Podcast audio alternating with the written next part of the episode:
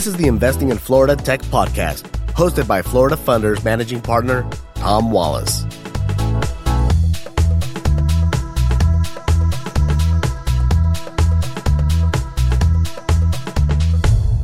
Hello, my name is Tom Wallace. I'm the managing partner of Florida Funders, and I'm really excited to have with me today Zach Coolidge, who's here from San Francisco in the Valley and has a, a really uh, tremendous background in entrepreneurship and angel investing, and we'll get to that, Zach, in a second. But first, I wanted to just for those of you don't know, Florida Funders, we're a hybrid between a venture capital fund and a crowdfunding platform. And we're geo targeted on Florida, and we're scouring the state all the time looking for the best, brightest founders and looking to find, fund, and help build the next generation of, of technology companies. We've been at this for about three years. We've backed 22 companies, invested in 22 companies with about 10 follow-ons. We've deployed roughly $12 million in capital. We have, uh, we're growing and we're going to even do probably double that this year. So we're very excited about that. As part of what we do, we try to help new investors get exposed to angel investing, why you want to do it, lessons learned, best practices, and that's what this podcast series is, is about. So, with that, again, this is Zach Coolidge. And Zach, why don't you start by telling us a little bit about your background? First of all, happy to be here. Thanks for having me. Thanks for It coming. was fun to be in Tampa. I'm a four-time entrepreneur. Spent about 20 years starting companies. I like to say I've never really had a real job. But we, we sold the last company um, in 2015. Uh, it's a company called Triggit, so it's in the advertising space. I transitioned out of the business and now kind of shifted over to becoming a full-time investor. Been doing that for about four years.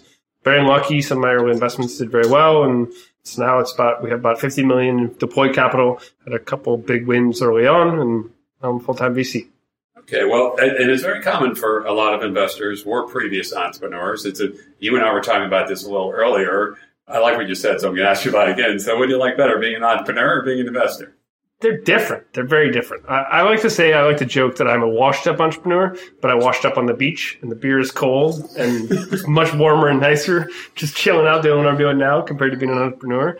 But I think there's nothing, nothing like the joy of creating something. There's nothing like that, that the sort of like the rush of being part of a team that's, Building that's something. winning and building and succeeding.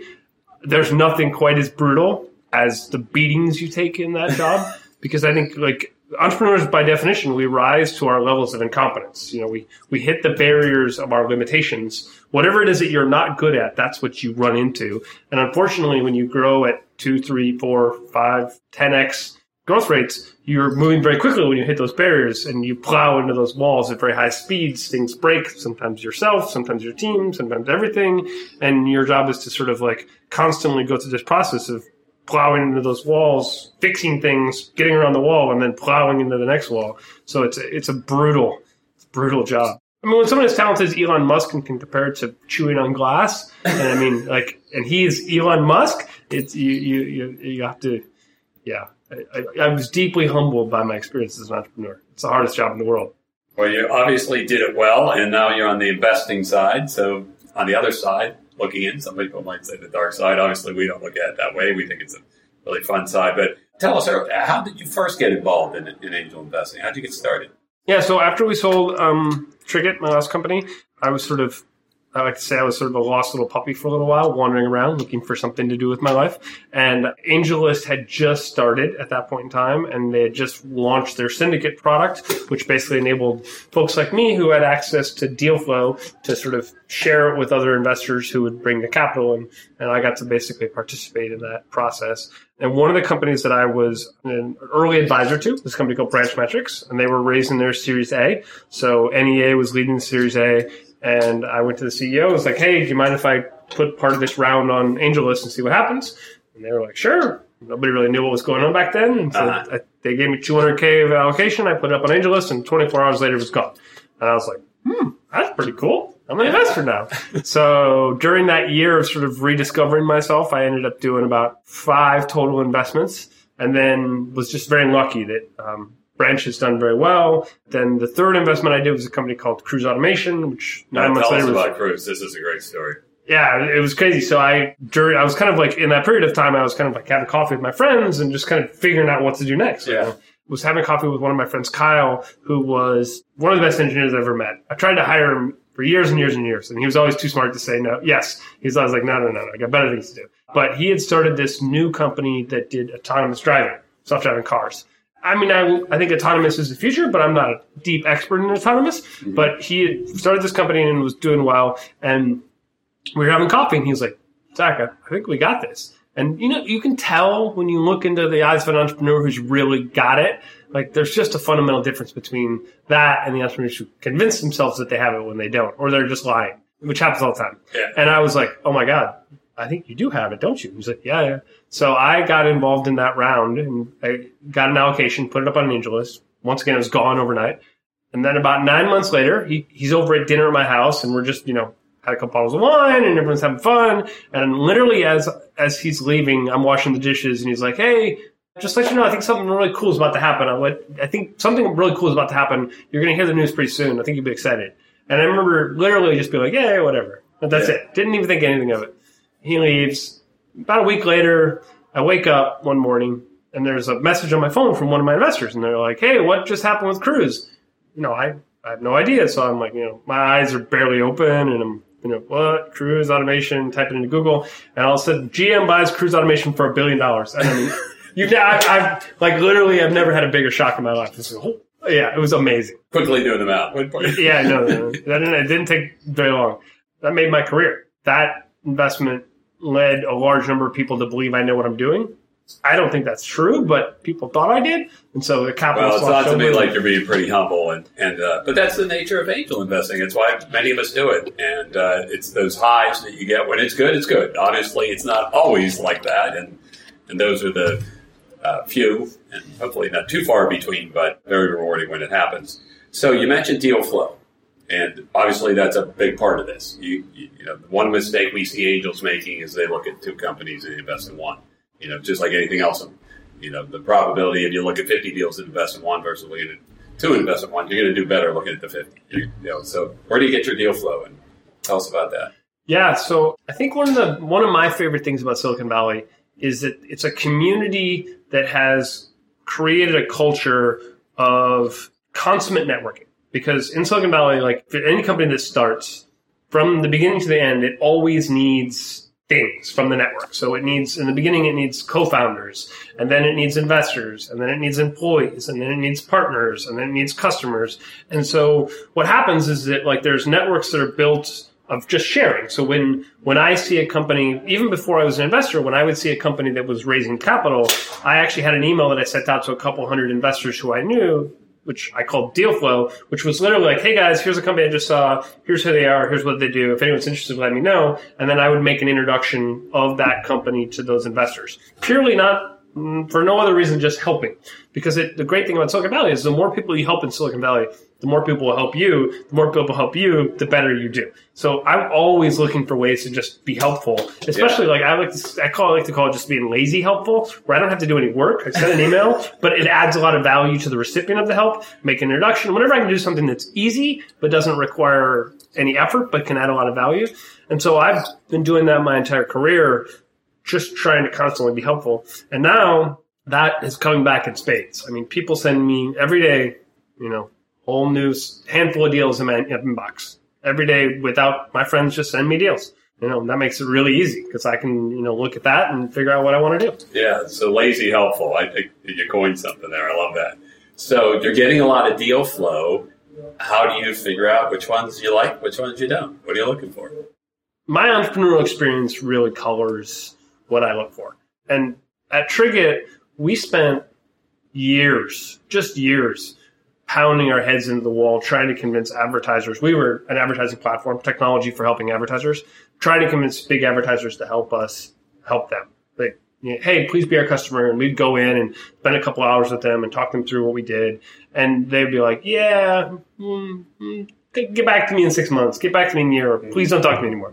I mean, it was pretty brutal. And we built it to a couple million dollars in revenue, but like it was a slog. And right before Facebook went public, they were having trouble with their ad platform and it was a mess. And one of the guys who worked on that team was a good friend of mine, and so he got permission to basically enable partners to come in and help Facebook monetize their inventory, and we got to be one of those partners. And so suddenly we went from basically having this very broad amorphous pitch that like had all these things that we could do and ands and ors and ifs and buts to like we could say, hey, look, we can power retargeting, which is a type of advertising on mm-hmm. Facebook. And literally overnight, our conversations went from, hey, get back to me in six months to we would call Home Depot literally five minutes into the pitch, they'd be like, send us a contract. We, the next day we called booking.com. We're like, hey, retargeting on Facebook. They'd be like, send us the contract. And so in 12 months, we go from a couple million in revenue to 30 million in revenue. Wow. Almost overnight. and, and for me, I look at that as like really that sort of what happens with startups is, is there's a, there's a period where you're searching for that, what we call product market fit. You're searching for that thing that works. And then once you find it, there's this very rapid inversion where everything that was previously very hard, finding customers, getting traction, gets really easy. And everything that was previously easy, servicing your customers, hire, managing your employees, dealing with the business that you have becomes very hard because you're scaling really rapidly. Mm-hmm. And so what I try to do is I try to basically, when I find entrepreneurs who are in the search part of the process, I try to help them. I try to be useful to them, lazy useful, like things that don't require any effort, but they can be useful. And then I try to kind of be there so when they do find it, I'm in a position to invest and then join that ride.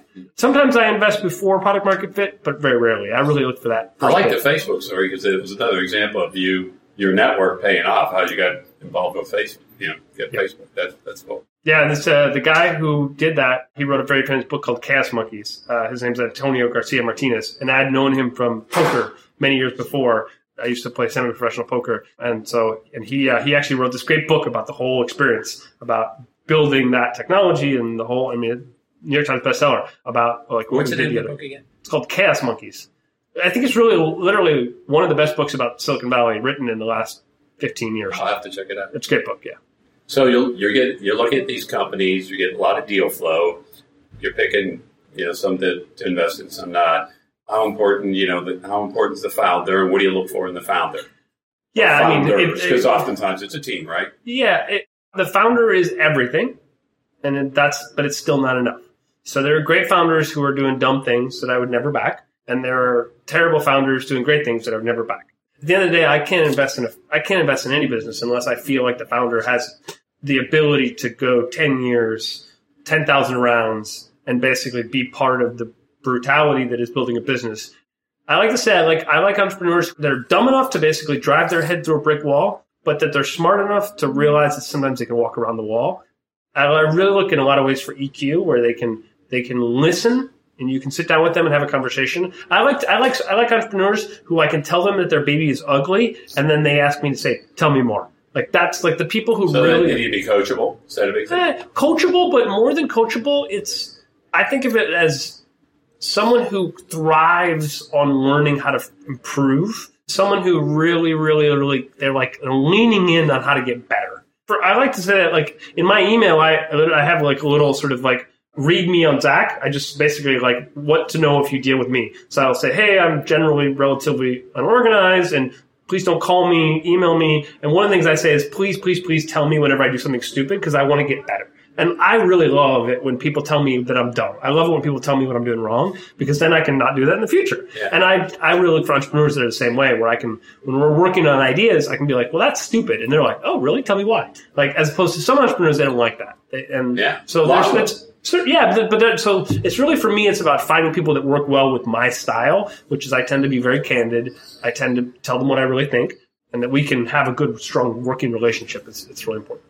Yeah, I've debated that with a lot of a lot of investors is the whole coachability and and the ego, the ones that have massive egos. And I've I've seen very uncoachable CEOs that have massive egos that I can barely stand being in the room with, being wildly successful, but they've got that perseverance, they've got the chutzpah, you know, they've got a lot of other things going for. it. But I'm with you. I I like the ones that are more interested in learning and listening. Yeah, I mean, or you mean like, look, if, if the entrepreneur is so damn good that like they deserve their ego. If they deserve their ego, I'm cool with that. Like if they deserve it because they're amazing, look, I can stay out of Elon, the way. Elon Musk is around a Yeah. being egotistical. I mean, I'm I'm not going to sit there and tell Elon Musk what to do. But if I thought Elon Musk was doing something stupid, I would tell him he's doing something stupid. I, I don't know Elon personally, so I don't know how he would deal with that. But like, my guess is that if Elon Musk was actually doing something that was actually stupid enough that I felt like I could tell him it was stupid, I hope he would listen. Yeah. And you know, I hope he'd be like, oh, and think about it. That, at the end of the day, I really, it's all about like not letting your emotions get in the way of decision making, and about being smart about thinking about the situation. Mm-hmm. So, technology today, a lot of good things going on, a lot of really interesting artificial intelligence and cybersecurity and autonomous vehicles. Anything in particular you like to look at, or No, I'm I'm very much a generalist. I, if I actually was smart enough to have the great world changing ideas of what's coming next, I should just go start the company. It's for me, it's like I look for something new and original and differentiated, and that requires somebody having the brilliant insight about how to do that, and that requires an entrepreneur.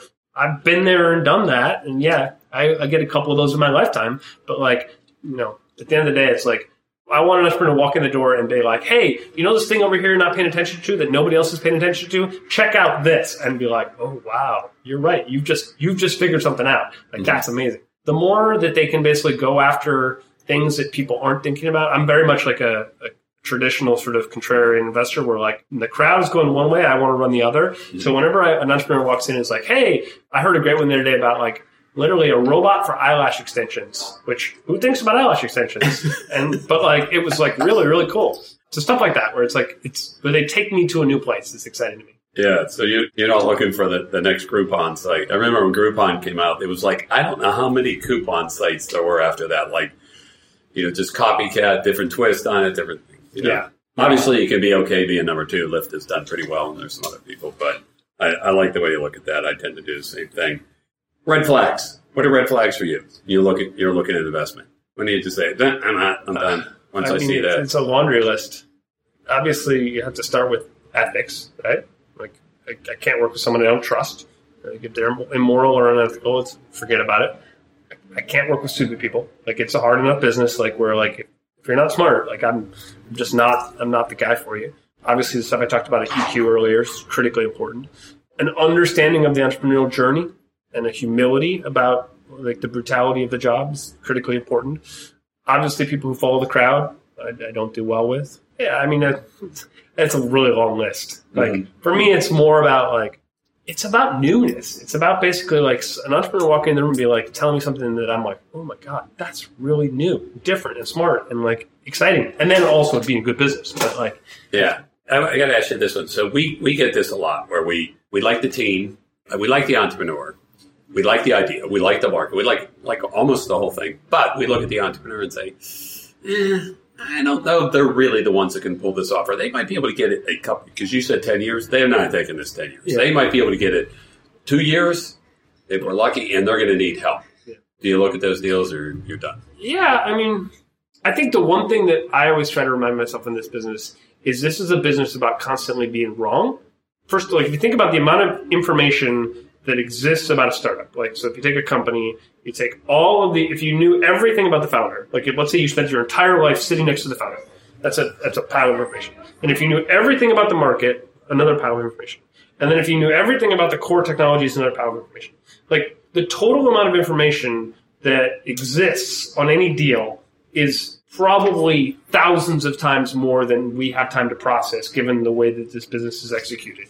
So you're by definition, you're operating in an environment where you have much, much less information than is there, and you're making decisions without that information. So it's by definition a game of mistakes. You're going to make a lot of mistakes in this business. We all are. Yeah. But conversely, this is also a game of incredible returns. So like if one of my friends, he started a company, sold it to Intel for a billion dollars. He started it, sold a very rich man. Uber had just started, and Travis was raising money. And Travis made a deal to a number of investors. They said, hey, here's the deal. If you invest 25K, I'll give you unlimited black car rides for life. And my friend, literally as a joke, said, oh, hold on. 25K, here's how many black car rides. Like, I'm going to, I'm to, as a joke, I'm going to invest 25K to see if I can get 25K worth of black car rides out of this company before it goes out of business because you thought for sure it was going to go out of business. So he invests 25K into Uber. That 25K investment has now made him more money than his selling his company for a billion dollars. So he's made hundreds of millions of dollars off of that 25K investment. And, it, and he has plenty of black card prize. And he's gotten, he's gotten, he's more than gotten his 25K in black card rides at this point. But so then to, to take that one step further. So imagine that is literally the game we play. One bet can return you 10,000 times your money. So if you're in Vegas and you're you're in a situation where one bet can oh, return you ten thousand times your money, what is the optimal investment strategy? Well, and if it's especially because it's positive expected value, right? As long as you're not stupid, if you invest in a startup or you invest in a portfolio of startups, you're going to make more money than you put in. So it's like it's like it's an investment. You're going to make hopefully more than you put in, and one of them could theoretically change your entire net worth. You could go from literally like flying in first class occasionally to flying on private jets. So it's one of the very few bets that very rich individuals can make that won't harm their net worth, but has the potential to dramatically change their net worth. So what's the optimal betting strategy in a situation like that? Well, imagine you had 10,000 pennies in front of you. What would you do? You'd walk around and give it to every goddamn startup you saw. Because, like, I mean, if anyone could return you 10,000 more pennies, like, that's the optimal strategy. I don't bet quite like that because I think there's a, a very, I think there's a relatively clean delineation between the companies that are never going to have a chance and the companies that do have a chance. It you still means more, is it more an art or a science? both. I think it's both. I think it's a craft, absolutely a craft, in that you have starting companies is by definition is not a science. Anyone who started a company and gone through extended periods in, in that role, and then you go and you read the books about it, and they're so far from understanding what actually happens inside of a company. So that like the, the, the knowledge base exists in very much in this sort of artisanal process of running these companies.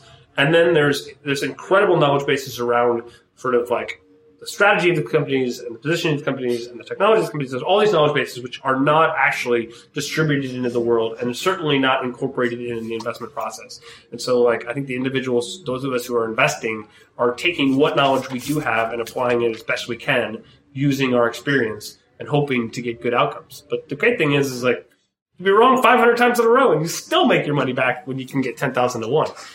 Yeah, it's a numbers game, and, and certainly, and that's one of the things we preach to our investors all the time: is you have to build a portfolio. You don't want to go in and do two or three deals. You might as well just go to the casino. Your odds are probably better.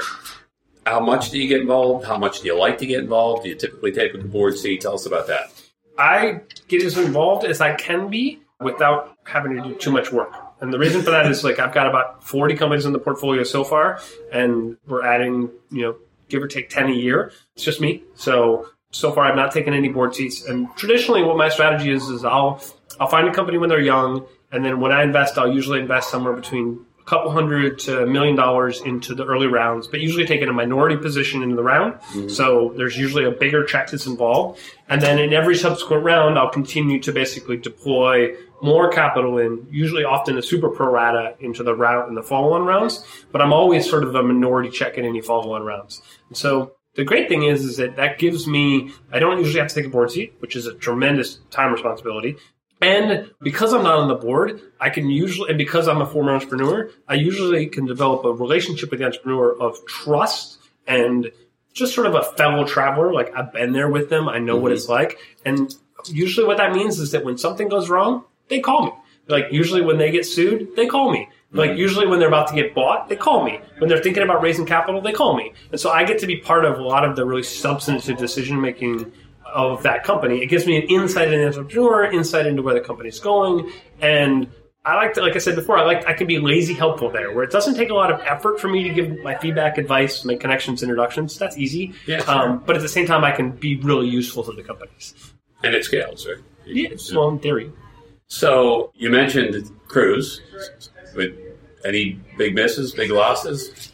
Well, I mean, I've been at the beginning of Dropbox, Airbnb, Uber, Okta, just so many multi-billion dollar companies where I've been there. I was not an investor for any of those, so I was not. Um, I didn't have a checkbook to write at that point in time, but they all taught me some key lessons. I haven't had one yet that I'm kicking myself for, but that doesn't mean anything. I'm sure I will have a lot soon enough. What about uh, you know to, back to deal for, a second? I just want to get your opinion of the accelerators and uh, pitch competitions. What do you think of those? Do you, I generally hate pitch competitions. I think it's impossible to really communicate what it is a business is doing and to ask hard questions and to really in a public way. Like entrepreneurs are uncomfortable enough telling the truth, and you put them up in front of a crowd of people and they just start lying.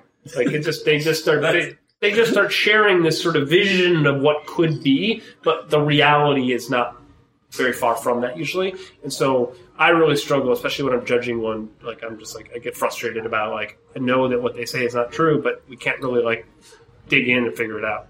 I think some of the accelerators do a great job. Obviously, Y Combinator has built an amazing network, and that network is super duper valuable. So they've built some really great companies out of there. You know, I, I think I think they can be very good. It depends. 500 startups. Any- Sure, yeah, yeah. Um, Dave McClure is an old friend They of mine. They just came to Florida. That's why I asked. Yeah, no, no, no, yeah. I, Dave's an old, old friend of mine. He managed to get himself in trouble for being stupid, um, and he's paying his patents right now. But I think they've built something really strong over there. Yeah, they've built a, a great culture, and you know, it's but all these things. It's it's really just for me. It just comes down to the companies. Great companies will succeed no matter what. Like great founders and great companies will succeed regardless. But some that might not have succeeded will be helped up by the accelerators, and they're, they're useful. We talked about this a little bit earlier on the panel discussion. Uh, you've done one investment in Florida. Are you keen to do more investing Sure. in Florida? And, and how do you look at investing outside the valley and in Florida? Yeah, so I I'm always looking for more investments outside of Silicon Valley. I mean, it's a, Silicon Valley is a giant bubble of. I mean, I don't know if the valuations are a bubble, but the sort of froth of excitement and you know everything is very frothy in Silicon Valley. And so when I can find good companies outside Silicon Valley, I think it's it's awesome. And so I have a company um, called Finexio, which is based here in Florida. So uh, Steve, I met Steve Donald originally through that investment, and he's become a good friend. They're doing really, really well. Super excited about what they're doing. And how did you find Finexio? I was introduced to them by an associate at a VC firm who I had been doing some work with. Uh, just we just kind of worked on some deals together, and he was like, "Hey, check out this company. They're too early for my fund, but you should talk to them." I got on the, the call with Ernest, the CEO, and it was like, "This is super compelling, but mm, not sure." But let, I like to just sort of like kind of try to be useful. Make, I made a bunch of introductions to potential customers and kind of watched where they were going. And about six months later, he's like, "Hey, here's where we are, and here's what's going on." I was like, "Ah, I think you got it." So I I, uh, I made an investment, and, and they're doing really well. Yeah, and, and just for the record, Finexio is also a Florida Funders investment portfolio company. So, well, this has been great, uh, Zach. Really appreciate it, and, uh, you've you're really interesting. You have great stories, and I can't thank you enough for doing this. And to our audience out there, thanks for tuning in. We'll be doing more of these, and if you have an interest in in learning more about angel investing or becoming an active angel investor. I would encourage you to go out to our website, floridafunders.com. We have deals up all the time. We have events all the time around Florida that you can go to. We have our CEO is presenting all the time and would love to have you get involved with the Florida Funders community. So thank you.